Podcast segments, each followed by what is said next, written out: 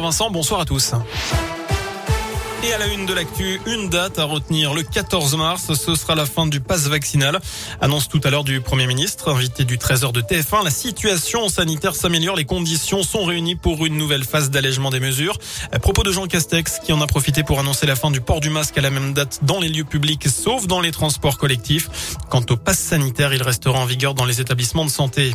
De son côté, Emmanuel Macron va annoncer sa candidature à sa réélection dans la presse quotidienne régionale. Une lettre qui sera mise en ligne ce soir avant d'être publié en version papier demain. Je rappelle qu'il l'a jusqu'à vendredi et donc demain 18h pour officialiser son annonce. Date limite pour les dépôts de parrainage. Le chef de l'État qui s'est entretenu par téléphone tout à l'heure durant une heure et demie avec son homologue russe Vladimir Poutine puis le président ukrainien Volodymyr Zelensky. Selon l'Élysée, Poutine a fait part de sa très grande détermination à poursuivre son offensive dont le but est de prendre le contrôle de tout le pays. Il faut dire qu'au huitième jour de l'invasion russe en Ukraine, la tension monte. Sur le terrain, la ville de Kherson au sud de l'Ukraine est officiellement prise par les Russes. Les combats continuent à Kiev et Kharkiv notamment.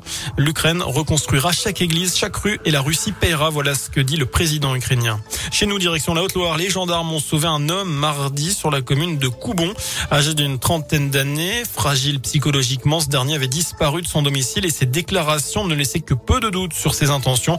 Un important dispositif de recherche a été mis en place. Le trentenaire a finalement été retrouvé enfermé dans les toilettes dans les locaux d'une entreprise.